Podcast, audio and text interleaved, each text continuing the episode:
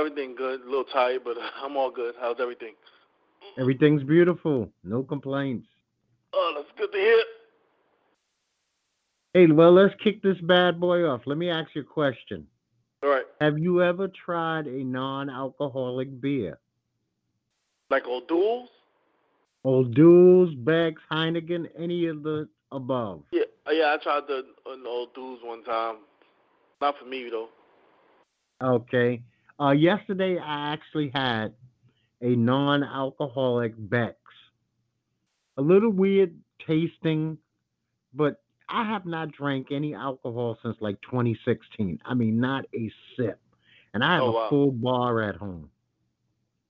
And so since I'm not drinking and I haven't drank in years, I don't see myself ever really drinking again. I've let major holidays, anniversaries, and all kinds of things go by without touching any booze, and I just don't want it. So I have a six-pack sitting in my refrigerator now of fake beer or near beer, whatever they want to call it. And sure, it has a aftertaste. I will say this. So you could take this as an official review. It has an aftertaste of like a old V8. If you could imagine a beer that tastes like a V8, that would be Beck's. People do say online that the Heineken tastes like a Heineken. So I'll try that one next. Well, I didn't even know. That's probably new. Heineken without alcohol, I never even knew they had that. Yeah, it's called 0.0. See, like the Beck's is a non-alcoholic, so it still has 0.05% alcohol. There is trace amount. This is not something you can give to a child. Okay. But this wouldn't register. I mean, I guess you would have to drink 55 of them to register even like 0.1 on or something like that on a DUI. But you would smell like you had beer. You just would pass an alcohol test.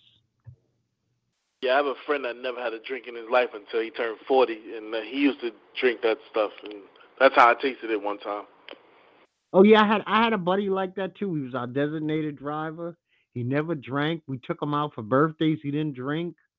New Year's didn't drink. Now he's a hardcore drinker, unfortunately for him.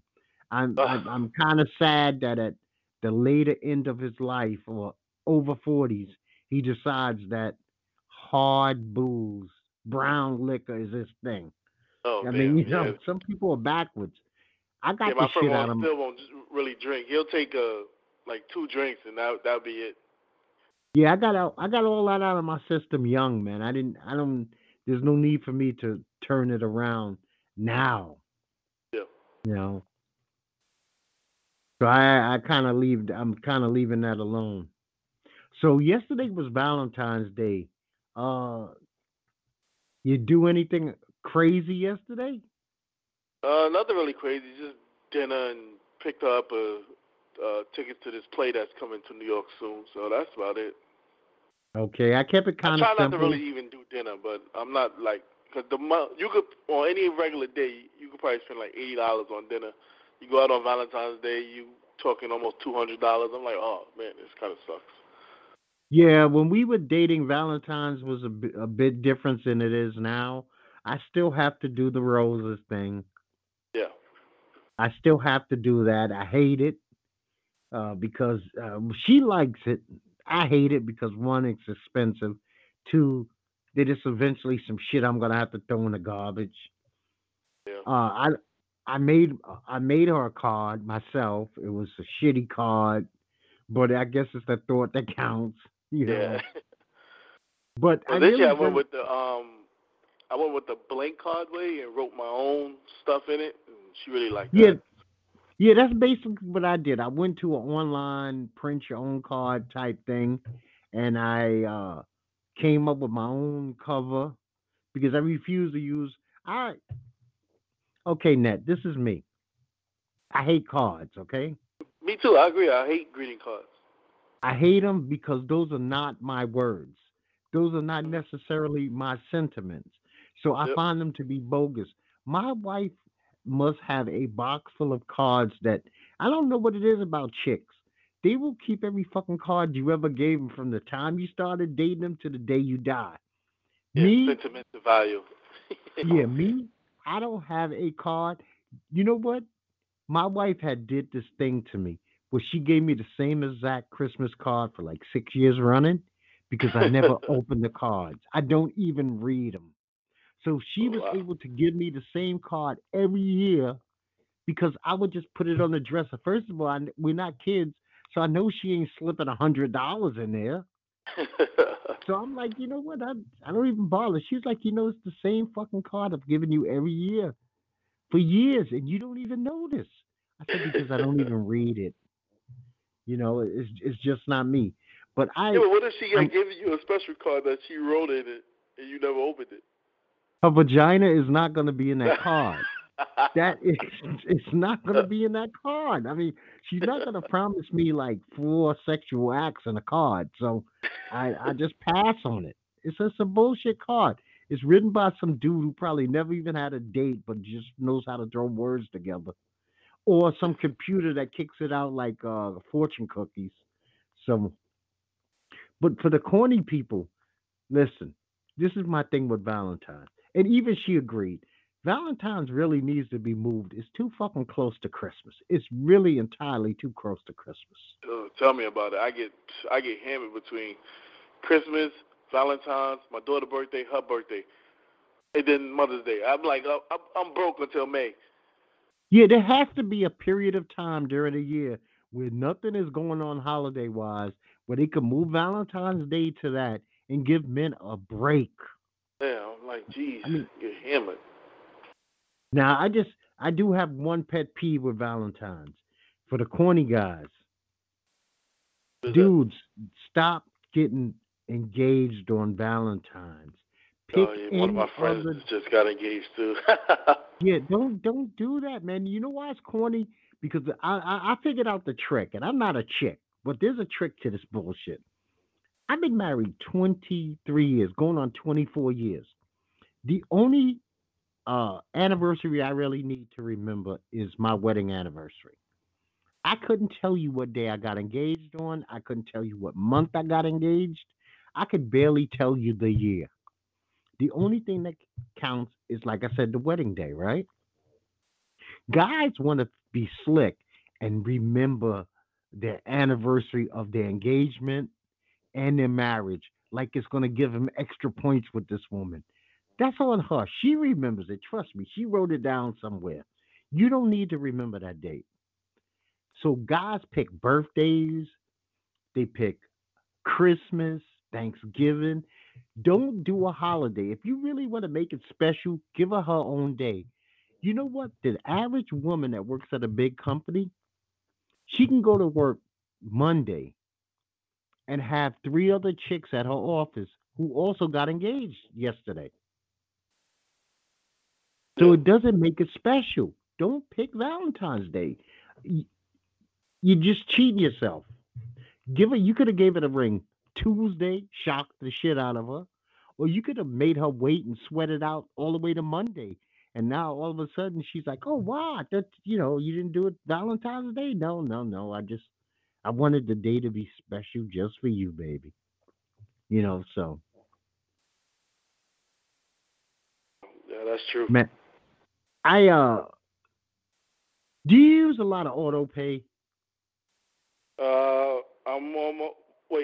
There's 2 types of auto pay. You mean where they automatically debit from your account, or I have to physically go in and send the money to someone? No, I'm not saying that you have it set up. I'm 100% for set up accounts. I have all my accounts. Basically, I pay online and I set them up. I'm talking auto pay where they just, okay, today's the 5th and we just take your money. No, only one bill I do that with. Okay, well, if you do that, I hope, and I think that you're bright enough, definitely, to make sure that you balance and check your bills, because there's a reason I say this. I got a bill this week from Spectrum. I fucking hate Spectrum. So Spectrum sends me a bill for $330 for the triple play. I've been off of Spectrum since January. I moved over to Uverse, right? Now, I was just imagining if I had auto pay, they would have took $330 out of my account for services I don't have. And then I had to figure out, when I called them, they asked me for the receipt of the cashier where I returned all my equipment and everything. Come to find out, this woman, instead of canceling me out, bumped all my services up. Ain't that some shit? Oh, that's dumb. She bumped up my internet. She bumped me up to premium cable. She bumped me up to international phone, because my bill usually was $247. I said, why are they sending me a bill for $330? Come to find out, she did a sneak around on me. I hope they fired her ass. So what was the outcome?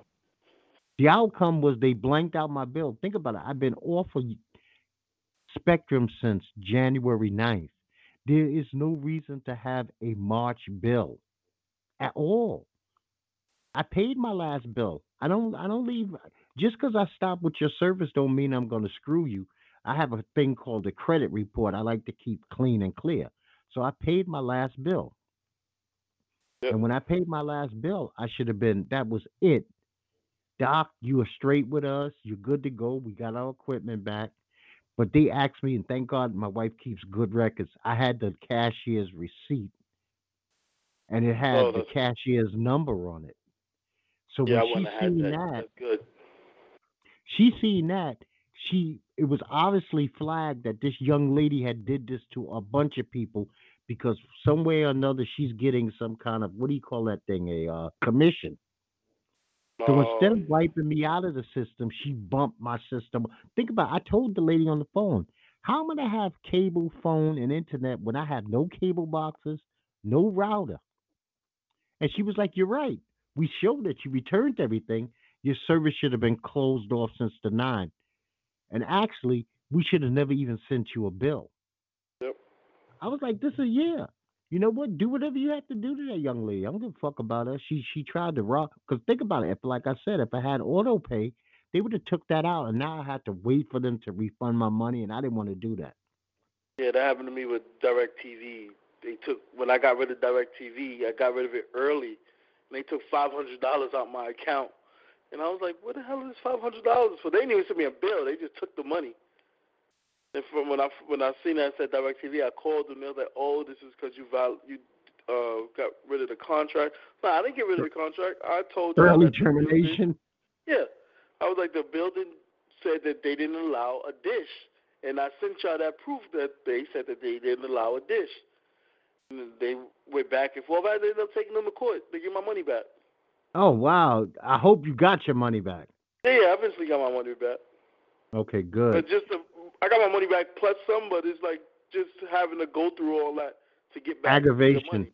Yeah, it's just a pain in the... But that's why certain bills, I won't allow auto pay to come right out of my checking account. No. You know what? I don't even do with my credit cards. I just have them set up where I have them linked to my bank. Yeah. But I put the amount of money... and the day that I wanted to go through. Well, I do it with my car loan because you save on interest. So instead of like a 3% interest rate, they gave me a 2% if I had it directly debited from my account. I don't have to worry about that because I actually am. I'm one of the fortunate ones. I actually own my car lock, stock, and barrel. Yeah. I've owned my car now for a year. I bumped up all my payments on my car so that I would have it. You know, I would have full ownership earlier. Yep. This way, if I get a trade-in, it's 100% to me. I don't have to split trade-in with my loan company. Yeah. Which definitely. I had, you know what, not living in New York, I had great rates. Not living in New York, I have great insurance rates down here. Yeah, insurance is over. They be robbing you. I don't think I pay... damn, every 3 months, like $300, something like that.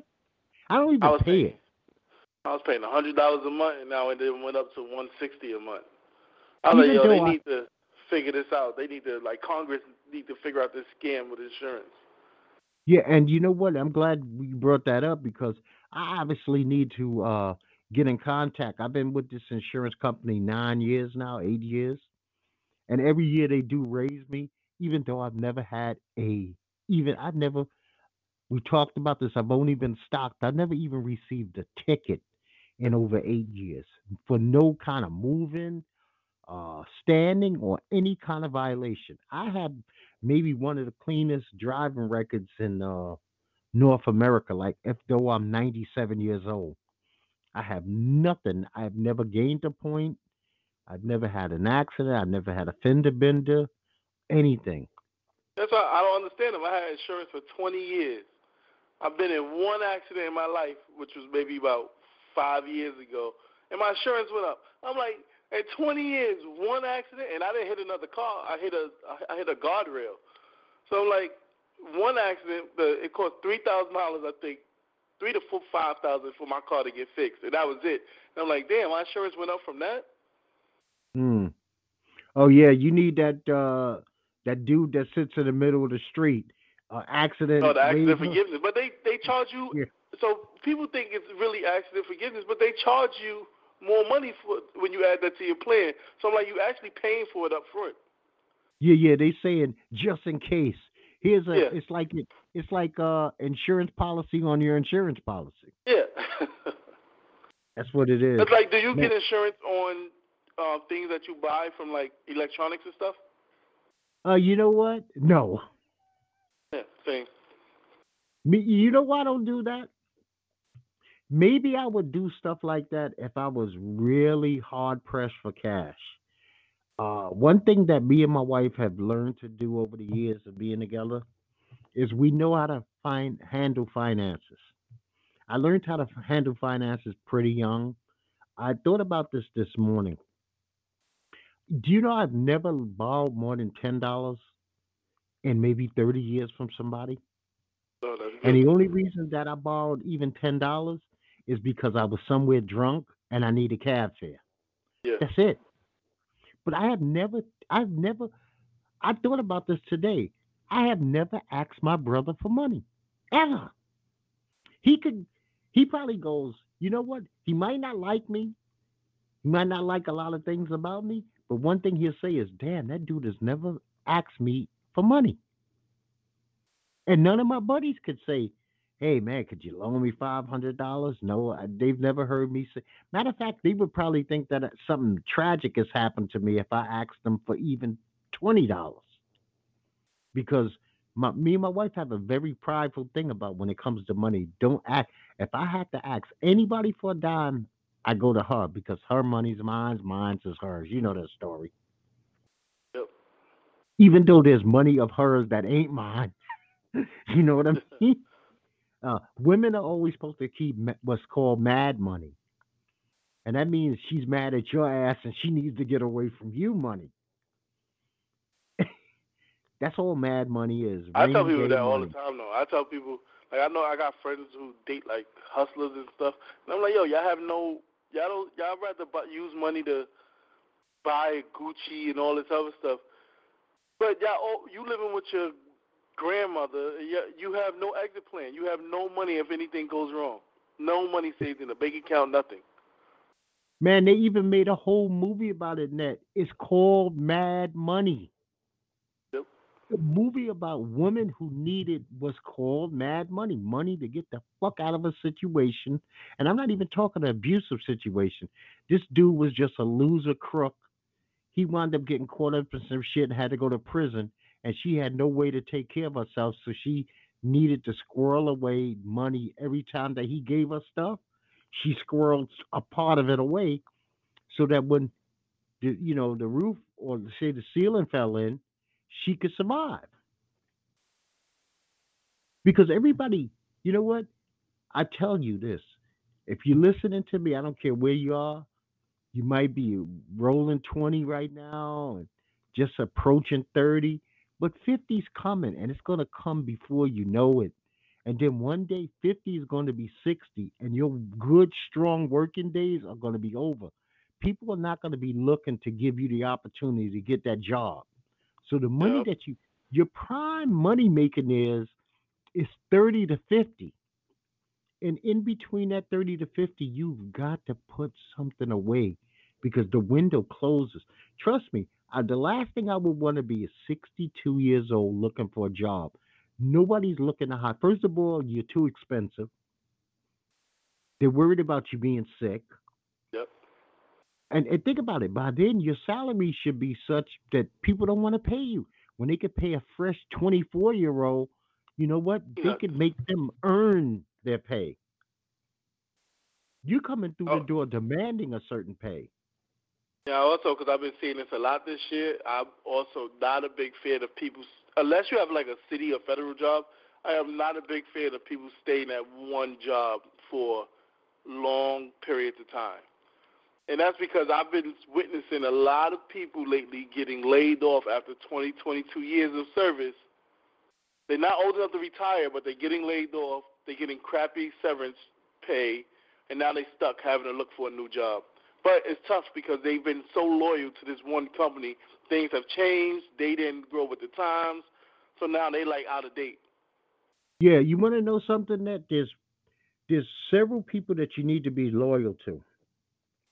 The first person is you, and the second people is your direct family. I'm talking about, and that includes only your woman and your children. And after that, your job is way down the list. Way down, because as much as we think that they don't go on without us, they continue the next day when you're not there. Just think about when you go on vacation, you think the place falls apart, but it actually survived your ass being on vacation. Yep. I know so many people that had to go on vacations. My last job, I loved them because I made the most money I ever made in my entire life there. Every year, because I was an important part of what was going on, I never had to worry about a bump up. I mean, I've had years there where they bumped me up $10,000. Oh, so, that's cool. Yeah, and not on top of that, I got bonuses every year. So it was a good position, but it was my last job. And I was like, you know what? I don't want to ever do this no more. I'm done with this. When I left there, that was it. I mean, I worked for the federal government. And I'm going to tell you now, the federal government gives you a lot of days off. I mean, a lot. They gave me some shit like 27 6 days per year. 27 6 days per year. But they didn't pay me. I couldn't wait to leave. I stayed with the federal government for 6 months, Ned. This was a retirement job that people die to get. I couldn't wait to leave. I was like, what is this? You motherfuckers paying me like I'm 32 years old again. Yeah, I'm not working for this money. And then because it's still all the federal. They know your worth too. Yeah, but you know what? They have, guidelines where they pay you. It's not like they're open. Oh, yeah, they pay you like towards like a grade or something, right? Yeah, it's not like free will businesses where, you know what? Like my first year when I left them, I did something that was really risky. I probably shouldn't have did it, but it worked out in my favor. I went to my boss. I seen how much work was there, and I had just left the feds, right? So I go to my boss office after like a month, and I tell him, I'm a hotshot right now. Somebody else just offered me a job, and the job they offered me pays $10,000 more than you. But if you gave me 8, I'll stay. You know, the motherfuckers gave me the 8 because I had to get my salary back up to what I was making. You remember when we were working together? Yeah. When I left there, I was making good money. That's one thing I say about them bastards. It was hell at the end, but they paid me because I switched job titles. I was doing a whole different thing there. So they had to pay me what that job and went for. Yep. I left them, went to the feds, and my salary dropped. So I said I had to get my salary back up. And I probably wouldn't advise most people to do what I did because that was chancy. I could have been out of a job with no salary. Yep. But I said, you know what? I got to take this chance.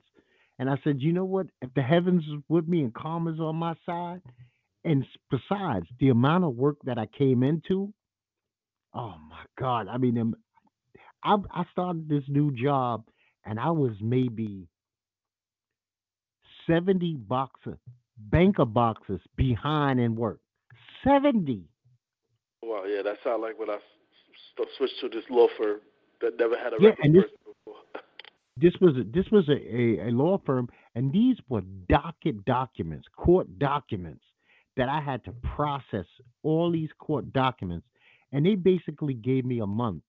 I finished this shit in 3 weeks, and I said, you know what?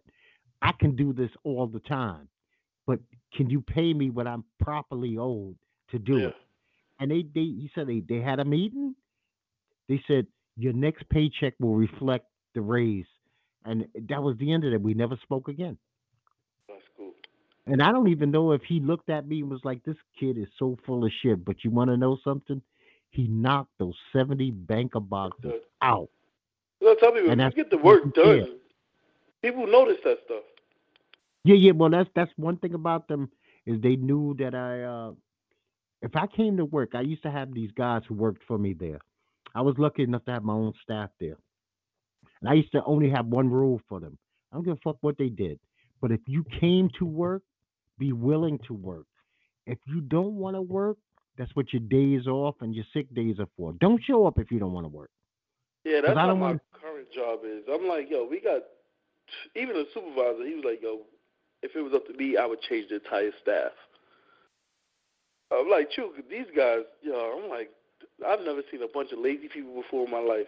And they've been there for like 20, some been there for between 20 and 25 years. And I'm like, yo, they just skated by. No one wants to learn anything new. This is why they had to hire me, because no one in there wanted to learn anything new.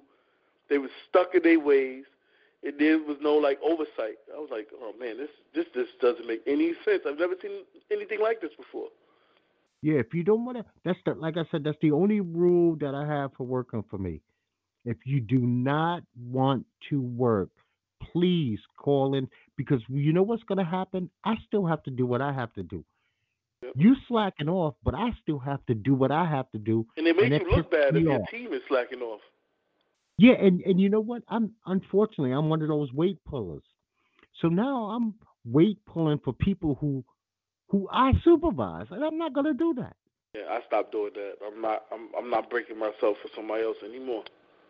I was like, see, all these guys, we got one guy that does nothing, and they told me he had a freeze on his check because they didn't want to get rid of him. But I'm like, when they called him in for a review, his review was just as long as everybody else's, like a few minutes long. And I'm like, oh, he probably got a good review.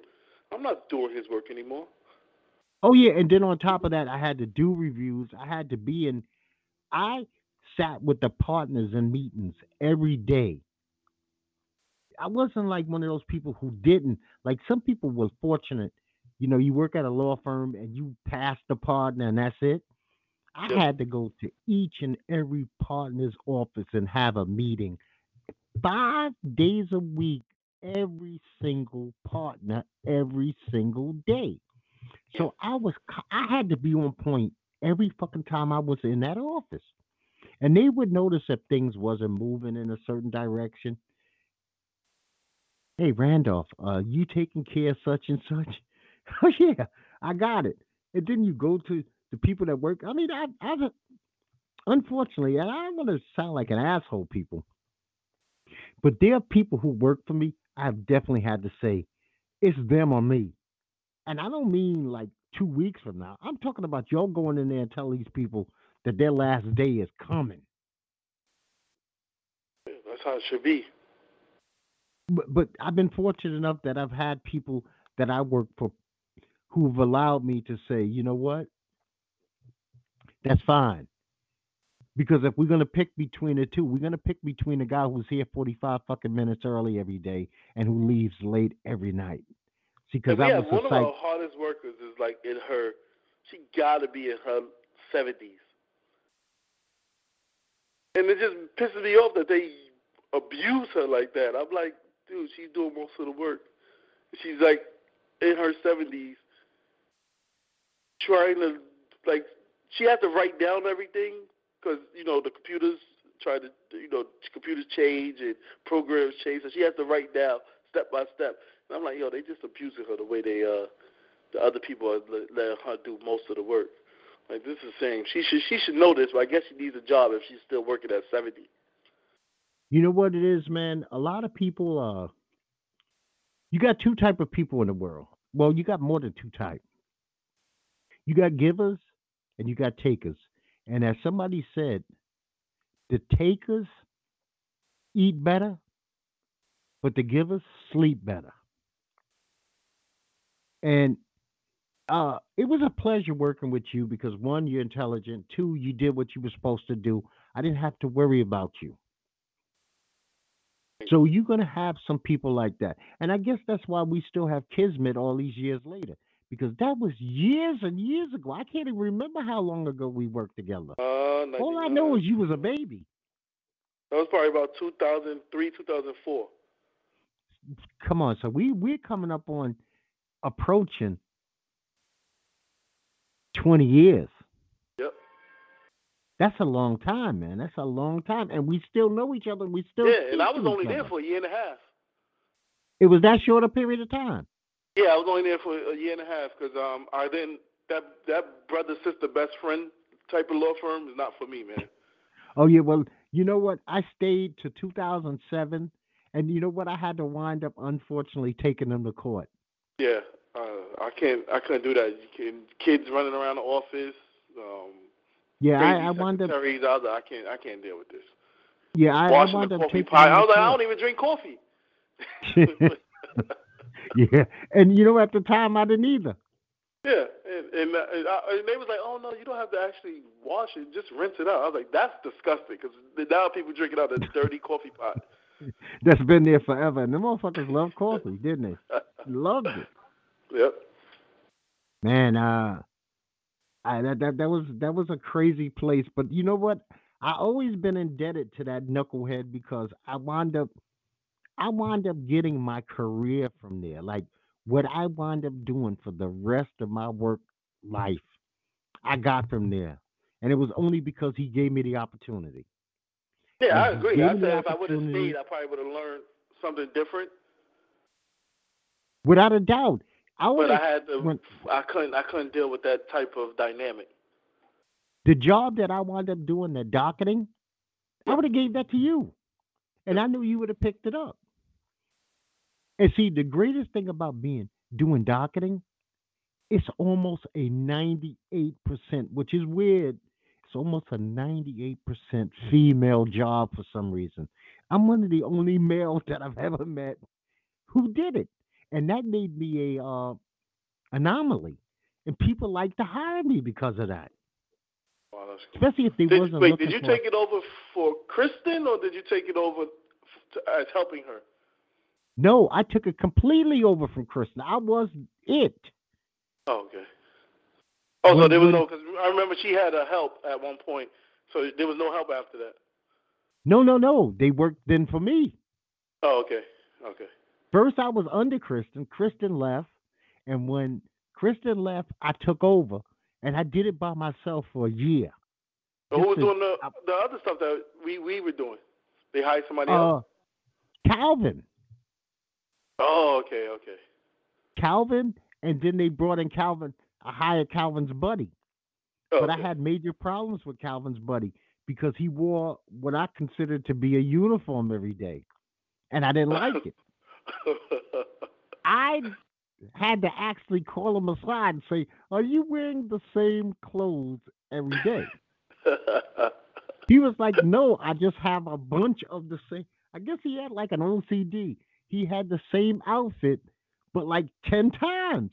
And I was like, I don't like it. Please change your fucking clothes. I want to see a different shirt.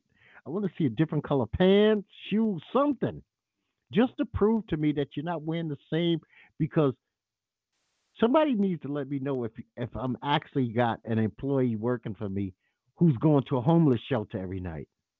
Oh, yeah. Because I need to know that. I mean, it's not that I'm going to hold it against you, but can you be honest with me, dude? So That was insane. I actually even talked to Cliff about that. I was like, you know what? I didn't want this shit to be reflection. I hired him because of Calvin. I'm the easiest fucking guy to get a job. When they give me an opportunity to hire, basically the first day I met you, I was like, I want you hired. Yeah, that's how I feel like that's how it should work. I mean, I don't understand people sometimes, like, especially if you get, like, if you know somebody already on the job and they give you a glowing review that's not in your department, it makes my job easier. I ain't got to interview this person. I wouldn't want to interview on my current job. But then I got it back to my job. It took me an hour to get back to my job. I was typing up a thank you note. As I was typing it, they called me and told me I got the job. I was like, yo, that's easy. Why do you have to wait 4 or 5 months? You are right, Ned. And on top of it, people who don't or never have interviewed people, it's stressful interviewing person after person. Some of those people sitting there, and you could tell within a minute you don't want them there. They have nothing to say, or they just basically, with this day and age, whatever they felt that they read online that they should say, you hear that shit back verbatim. After you interview 6, how do you get your job done when you're interviewing 7 people a day? You just can't. If the first person comes in and knocks your sock off, you want to throw the other fucking resumes in the garbage. Yeah, just go with them. Take the chance, like, because now you're like, oh, this person did a good job. However, we have Sally coming in at 2:00. Now, how do you compare Sally against the person you really liked? Exactly, and then me, I was like, you know what? I don't give a fuck what your schooling is. I don't give a damn what your resume really says. It's how I can already feel if we're gonna groove, because after you, there was white chicks, there was black chicks, there were black men, and there were white men.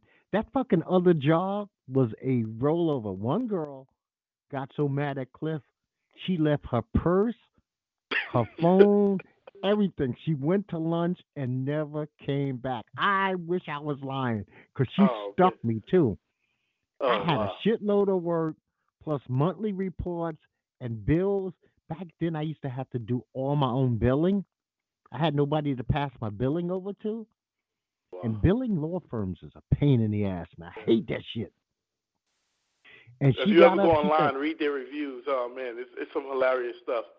Most of them is from around our time, but it's some hilarious stuff. You know what? You gave me something I'm definitely going to do.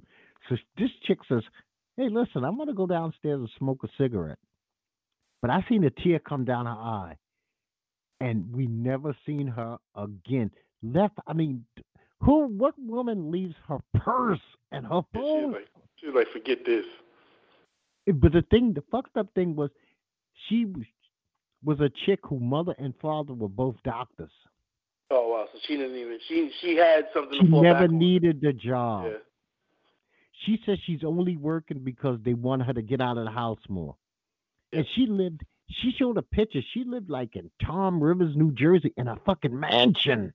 Oh, damn. Yeah, she's like, I ain't gonna have these motherfuckers talk to me crazy. I'm out of here. And you know they talk crazy. Well, yeah, hey, I know how it was. I used to see it, and I'm like, I used to tell people, I was like, I would never in my life have a job where someone yells at me. That's just not happening. I'm not sitting in the place. I was like, my mother don't yell at me. So imagine, I'm not sitting here and having someone yell at me as if I need this place. Screw you, I'll go find another job. It was a loony bin, man. I was glad to get the fuck out of there. I'll tell you that. I was definitely there 9/11. Definitely I was there 9/11. I'll never forget that. Oh, so yeah, day. I think I left. Oh, no. I started there after 9/11. Wait. Yeah, 9/11 was in 2001, so I started after 9/11. I was there for the blackout. Yeah, I was there 9/11. I was the one who came in the office and told everybody we need to get the fuck out of here, because they were like, let's ride it out. And I was like, there is no riding out, especially after we heard what happened in the Pentagon. I said, it's time to go. I don't give a fuck what the partners say, and they agree with me. I think we should leave. Okay, let's go. Especially when our phones stopped working. That was the end of it. When we had no cell phone service, now people go into panic mode. We become like cavemen again. Yeah. Remember, I had a job where it smelled like gas. And when I say when it smelled like gas, it smelled like the gas was you. Every time you breathed, you were sucking the gas. So we all left. Some people stayed behind. The office admin stayed. The office manager stayed behind because she was like, "Oh, the building said they're investigating it." I was like, "Man, I'm leaving." During 9/11, the second building said they was investigating. That's why all those people died in that building. Yeah, you know what? I wouldn't have been up in that building at all. I would have been trying to get the fuck out of there and out of the area as soon as possible. Definitely. You can't rely on other people talking about investigating. You have to take your own safety. You have to be concerned with your own safety. This is why I tell people, don't look for me to be a fire warden. I'm not going in bathrooms checking for people. When them lights blink, I'm out. Follow you me. Know, my job title required me at my last job to be a fire warden, and I told them I fought like hell. I do not want this. I appreciate it. Oh no, but because you have a department, you must. I was like, where do y'all have that in? Your motherfuckers are stickler for rules. Show me that in the employee manual, or rewrite the employee manual, because I'm going to play lawyer on this one. Yeah. I'm defending myself. Nowhere in that manual does it say it, so I'm not doing it. I don't like to be racist, but I tell stereotypical. I tell a lady behind me who's white. I was like, listen, anything happens, because we work right across the street from the World Trade Center. So anything happens, follow the black people. Do not sit here and wait. Just follow the black people. Yeah, we will find our way out. That's what we do. Hey, man, I got one for you. I don't know if you've seen it. Netflix. Who Killed Malcolm X? It's a 6-part documentary. Oh, yeah, that was really good. That was good. I finished it last night. If nobody has seen it, I advise you to see it. You're going to sit there and you're going to say, one, the Nation of Islam fucked up, the NYPD fucked up, and the feds fucked up with this one. This was eye-opening. It was yep. It was really good. It was eye-opening. I learned a lot that I did not know. Yeah, the feds, Hoover was a motherfucker. Yeah, but you want to know something? Elijah Muhammad handled his most prized possession in a bad manner.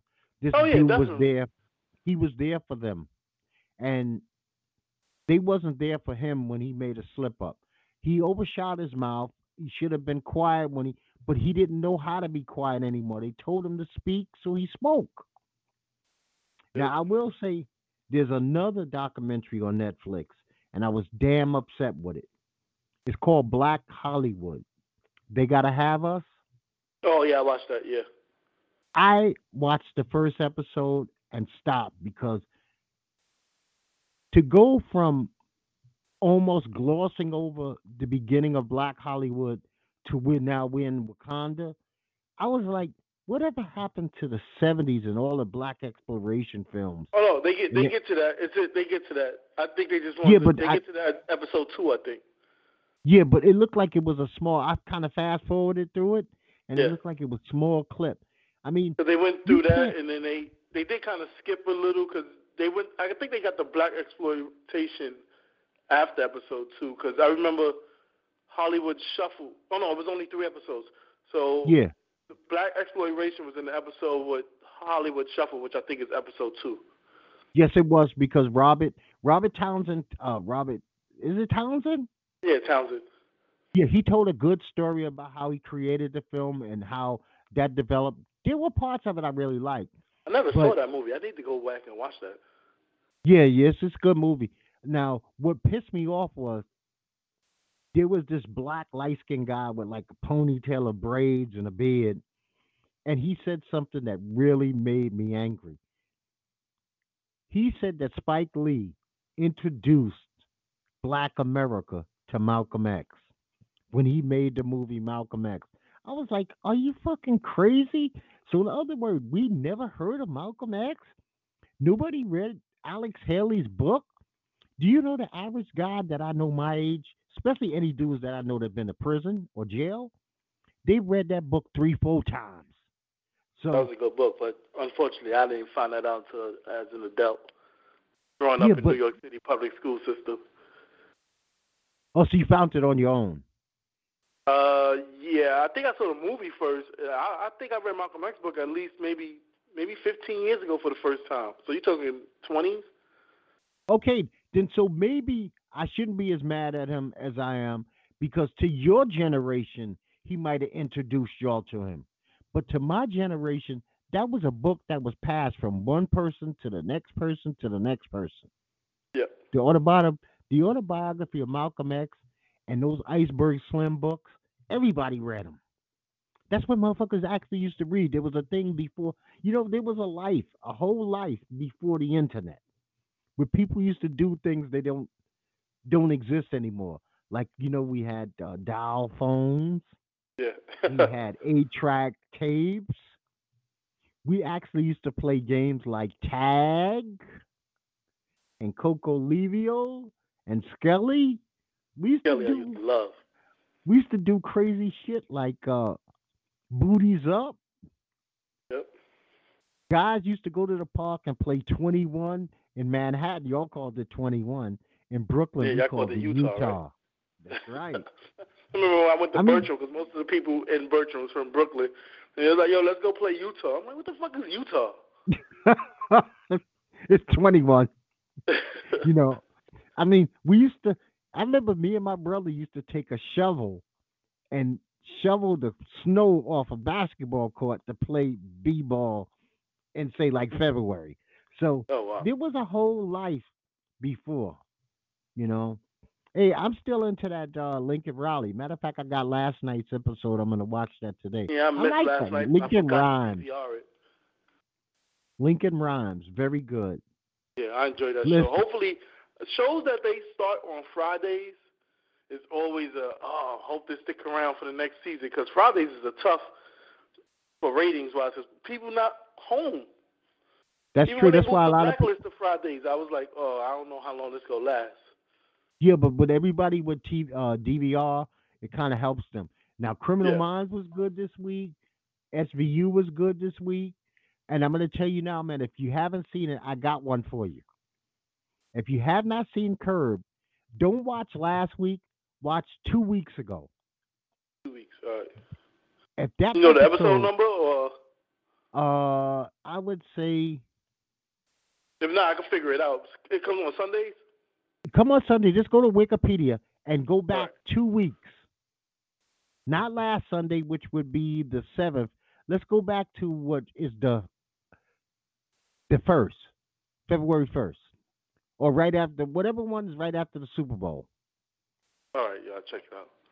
That's the Chiptooth episode. If that shit does not make you, like, literally laugh out loud, then don't watch the series. See, the only problem with why I haven't watched it yet, I don't want to get hooked on another show.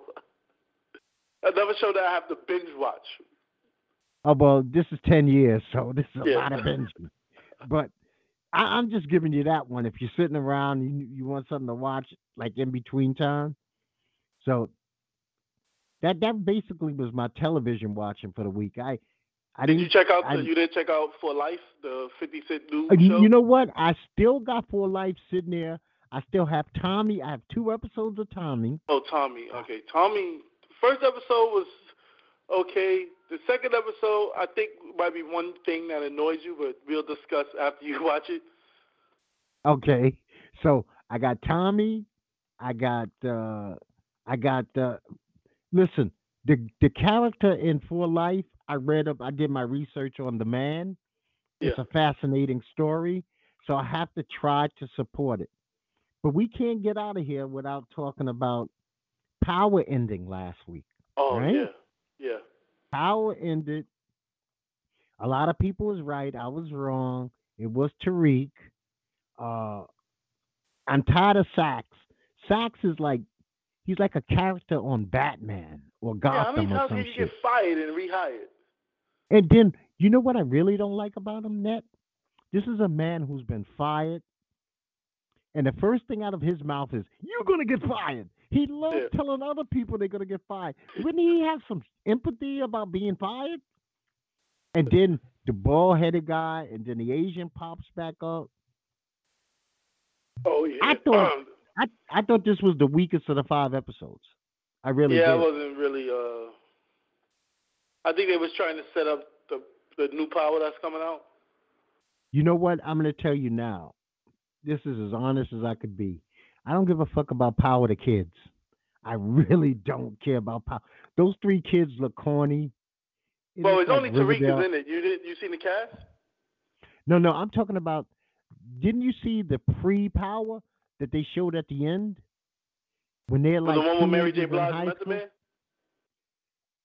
No. That might be the one with Tariq because Method Man's going to be playing the lawyer.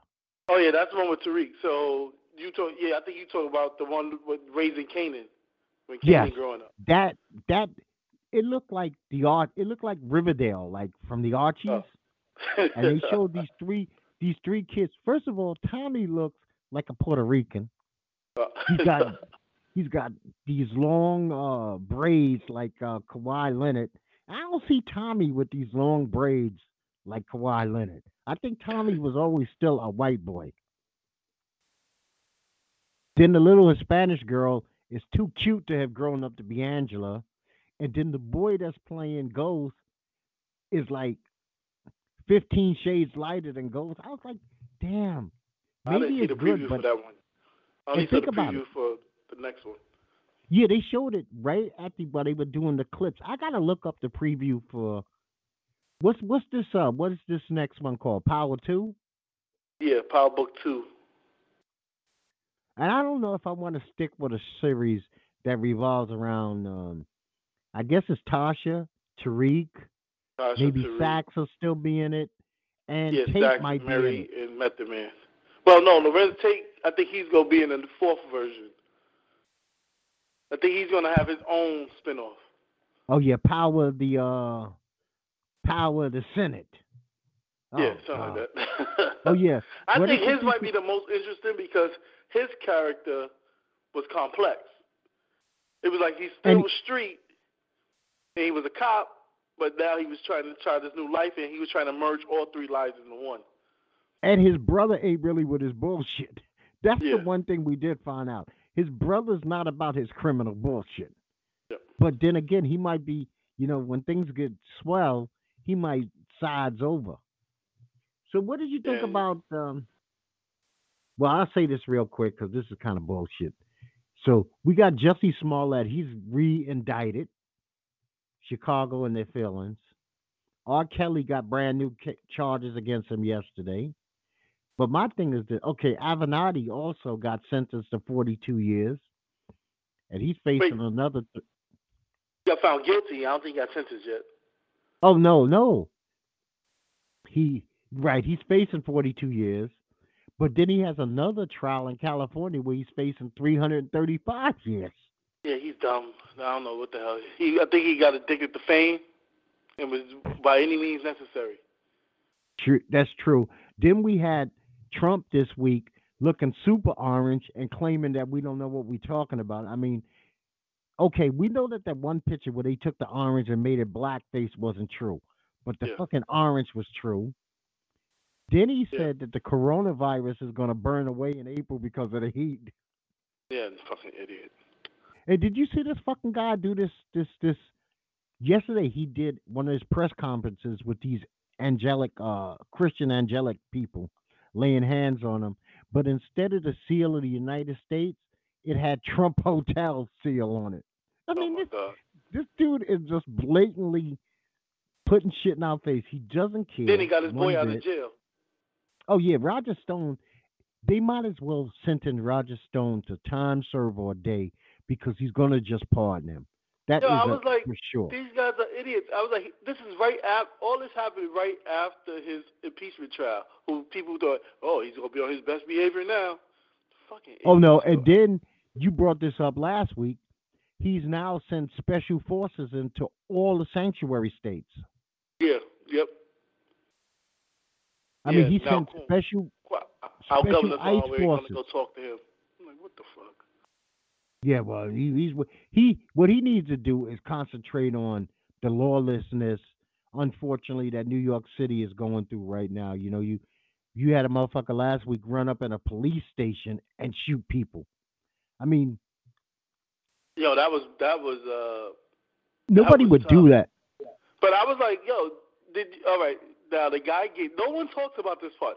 After he ran into the precinct, if you watch the whole video, he slid his gun when he ran out of bullets, got on the floor, and put his hands down. When them cops jumped on him, they whipped his ass. They beat guy like... I was like, yo, well, he's not even resisting and they beating him. Nobody says anything about that. He showed up in court, and I got a picture I posted on him in the hospital bed. The eye was like five eyes. Yeah. But you know what? The ass kicking hasn't really begun. No, I know, but I'm just saying, people always say, well, if you don't resist, they would just lock you up. The guy wasn't resisting. That officer jumped on him and he started pummeling him as if they was in a street fight. But it was only one side because the guy had five people sitting on top of him. Yeah, I would like to really know what the fuck was on his mind to run up. First of all, this is the same dude who, like a night or so before, bucked off at a police car.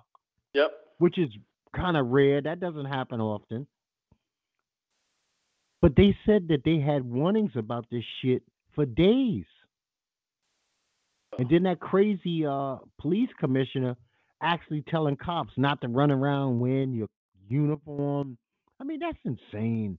She basically told her police force, act like cowards. Don't even put on anything police-wise until you get into a station. I've never heard of such things. You know, that job comes with a certain degree of terror and fear. But you know what? I'm going to be deadly honest with people. New York City Police Department, and I don't want to really get into too much of that today because we'll talk about, I want to say Bloomberg and his nonsense about doubling down on that stop and frisk. Oh, we can go there if you want. Bloomberg doubling down on stop and frisk is insanity. I think he basically told black people, don't even fuck around with me, because if you were from New York, okay, he inherited that from Giuliani, but he ramped it up, man. Yeah, he ramped that shit up, and he was proud of it. And the fact that he's still basically saying that he's proud of it don't make sense to me. Yeah, that guy's an idiot. But I also say, if you think about it, first, anybody listening, I would like to go on YouTube and listen. Go to Trevor Noah's Daily Show, In Between Takes. This guy explains it to the T. I was like, I never heard anyone explain it like this before. But what I'm saying is, if you think about it, why black people, brown people don't respect the cops. That has a lot to do with stop and frisk. Yeah, so that's what I'm... that's happening now with people shooting at cops and stuff like that. It goes back to you just walking in your own neighborhood, get thrown up against the wall, constantly searched, maybe one day a week, maybe 50 times in one week. Nat, that's what I was getting at with the comment that he had made. This was this Robert Williams who did the shooting in the Bronx? Yeah. These were seeds, or say eggs, that were planted years ago. And these eggs have been dormant, and now they're wide the fuck awake. I mean, what y'all experienced last year in New York, you would have never had kids throw water buckets on cops. Not in my day. Yep. It wouldn't happen. Nope. But for him to say, you know what, I really don't have a problem. And I want anybody who does not know, did not live through that time, or happens to not be black or brown who can hear me, I'm going to tell you now, you didn't need a do-rag. You didn't need your pants sagging. You did not need anything that you considered to be a street look to be a part of this stop and frisk. If you had on a tie and a bag, they didn't give a fuck if you was Wall Street or East New York. You could have been South Bronx or fucking Yonkers. It didn't make a difference, man. It was out of control. Yep. And all they'll say, you fit the description of something that just happened. I'm like, really, man, dude? I have on shoes, slacks and a button-down shirt. Yeah, this shit was happening to us so often, Ned, so often that we were basically residents of my local precinct, where one dude every day out of our crew was being picked up and detained. And I'm talking for nothing. Yep. So, but you heard what he said a crime could happen. You basically could print out that description of the guy and just pass it along to every precinct. So basically saying we all look alike. It doesn't matter what, we all look alike. And the only reason we would go up to the precinct is because we didn't want that person being harmed. Yep. Because these motherfuckers had loose hands. They had no problem slapping you or punching you. So now 5 or 6 of us are sitting up there waiting for this dude to be released. And then we're going to, like, wash and repeat, do the shit again. We're going to do it again Wednesday. And we're like, after a while, don't y'all know us? And then, unfortunately, and I wish Bones was here, because he probably knows this young lady. We had this one cop. She was always 10-13 in us or some shit like that. Officer in distress. Oh, and they would roll up 5-6 cars, jump out with their guns, and nobody ever did anything to her. And she eventually pissed off a neighborhood thug. And this fucking dude retired her. He retired her. He got tired of it. He broke her fucking jaw. He just couldn't take it anymore, because think about it, he's a street thug to begin with. The streets is his office. She's fucking with his money. And he said, do it one more time. And the next day she calls the cops again, even though she's the police.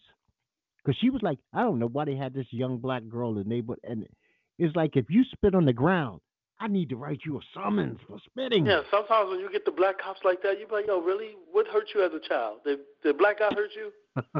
Yeah, this is payback, motherfuckers. I got payback for all of y'all. Now, I will say this, Nat. Please, don't get involved with the broom challenge. Leave that shit alone. Oh, no, I'm good. People follow anything on the internet.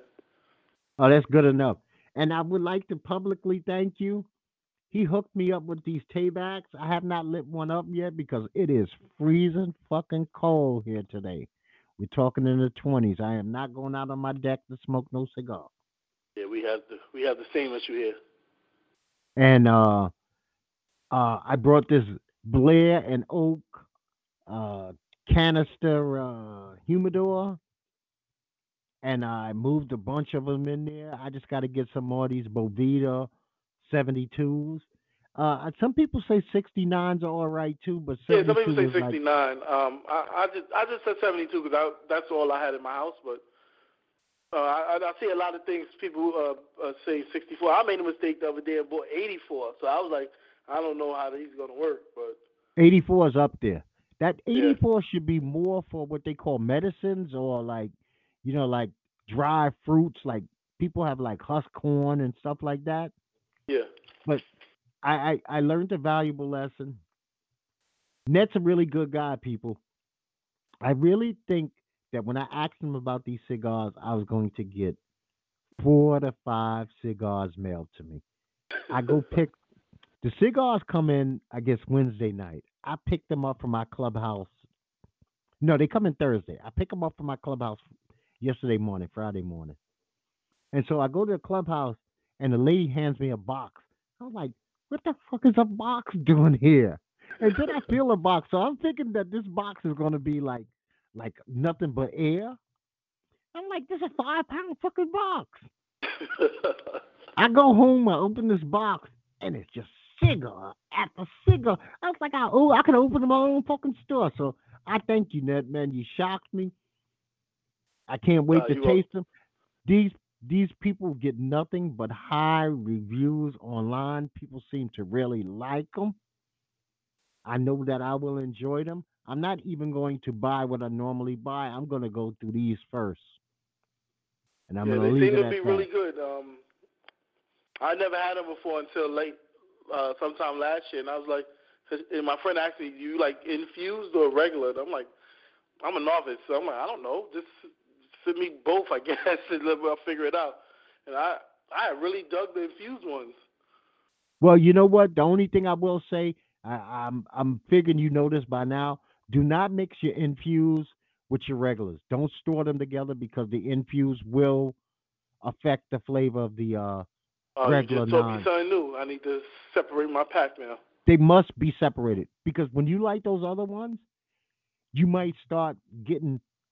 Think about it. Those other ones are infused with coffee or cocoa or cherry or anything like that.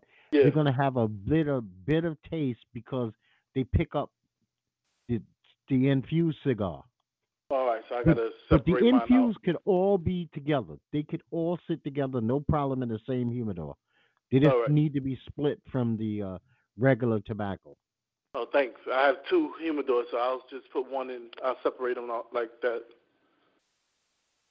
Yeah, I got that. Like I said, I got that Blair and Oak, and that sucker is filled to the rim now. And I just, I have a cigar store open, like right on the corner, like of where my road meets the highway.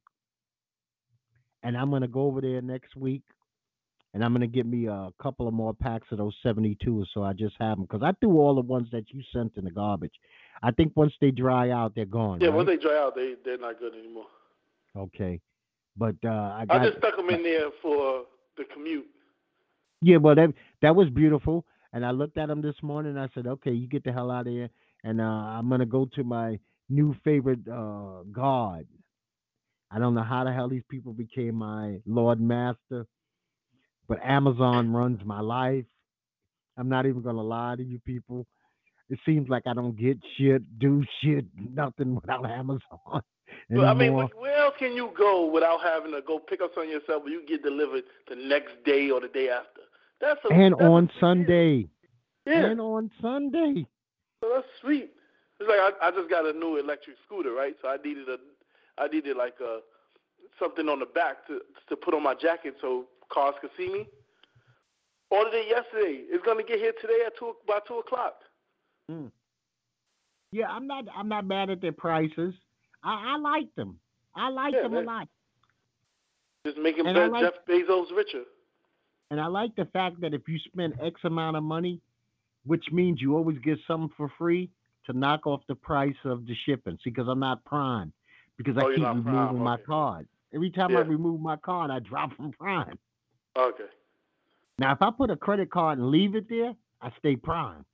Because not only that, they said they'll give me 30 free days of... Prime. Yeah, you get Prime Video. That's the only reason why I'm Prime, because of the free shipping, and it gives us Amazon videos and books and stuff like that. So I was like, whatever, it's worth. We order way more than $100 worth of stuff a year, so we'll pay more in shipping. So I was like, let's just keep the Prime account open, and then you could give it to 4 other family members. So it's not like you're really wasting it. So I share it with like my mother. You know what? I just learned something, too. And before we're going to get out of here, let's just talk this last person up, and then we'll say goodbye. What did you think about Snoop and this whole situation with Gayle King and the apology? If I was Snoop, I would have just held to my guns and not apologize, because I thought the interview was out of hand. I mean, he could have just said, all right, I'm sorry for that one comment where it said, keep it up, we go come get you, or something like that, or... we'll be looking for something like that. I mean, calling her a funky doghead bitch I thought that was kind of funny. But you can't react. You can't tell other people how to react to a situation. If you never would have said what you said, then it wouldn't have turned out that way. But you can't tell people how to react. You know what? He went back to South Central LA. I mean, yeah, wherever she's from, Long Beach, California ways. Yeah, LBC. I have no problem at all with Snoop's original reaction other than the same thing that you did. Do not publicly on the wire be stupid enough to be a dude of his age to ever make any kind of terroristic threats against a senior citizen, especially a female. See, that's where he messed up. That's where that Magic Don Juan pimp shit got into his brain. And all bitches are bitches. No. If you want to rank her out, Gayle's a big girl. She can handle that. That bullshit about her and Oprah and security, that was nonsense to begin with. That was a deflection. You can't get Oprah spun that story. Oh, Gayle has to have security. Oprah spun that. Yeah. Now, he had every right to feel the way he did. I thought that Gayle was out of pocket. I said it last time. I'll say it again. She's out of pocket. She got enough juice at CBS to tell them to go fuck themselves on any issue she wants. And she didn't have to ask the question. It's not CBS. She didn't have... I don't think it was the initial question. I think it was the follow-up. When she said, oh, of course you wouldn't have known. You was his friend. Yeah. Why the fuck you asking me then? And she's not Miss Bryant, so leave her alone. But yeah. Snoop, don't... When you got the background that you have and you ran around with a pimp, when you say, like, lay hands on women, you make it believable. And I also don't buy this bullshit. I was raised better. You don't have to say stuff like that. My mother raised me better. I'm sure your mother raised you better than to hang around with a pimp. Yeah, I think after the heat, I think people got in his ear and was like, yo, you just apologize. But I just felt like she didn't apologize for her line of questioning, so he shouldn't have had to apologize, but it always ends up like that. You know what, Nat? This is what basically last thing I'm going to say. We live in a day and age where people apologize too much. Either say what you mean and mean what you say, or hush. Yeah, that's not like D.L. Hughley, because he sticks by what the hell he says. You know what? One thing I did like about X, I did not, in that whole 6-hour documentary, hear him, even when he changed his life, ever say he was sorry about anything he said, because he thought about it. We have a you know, your computer got a processor, your phone got a processor, your tablet has a processor. One of the greatest processors ever created is the human brain. You can run shit through your brain before it comes out of your mouth, definitely before you type it. Yep. You can't be that caught up in your feelings that you got to keep saying sorry for shit you say. And if you mean it, die with it, you know? Ned, I want you to have a great day, man. I appreciate you calling in. All right, no doubt. Thanks for having me. Hey, now, anytime, always. And people, I appreciate you listening to this. This is Strange Talk with Doc. You know how to reach me. Just Google, search me on YouTube, whatever, Strange Talk with Doc. And that's that. I'm going to tell you like I tell you each and every time, people. Peace to you. And peace to yours. Ned, be easy, brother. All right, have a good one, bro. You too.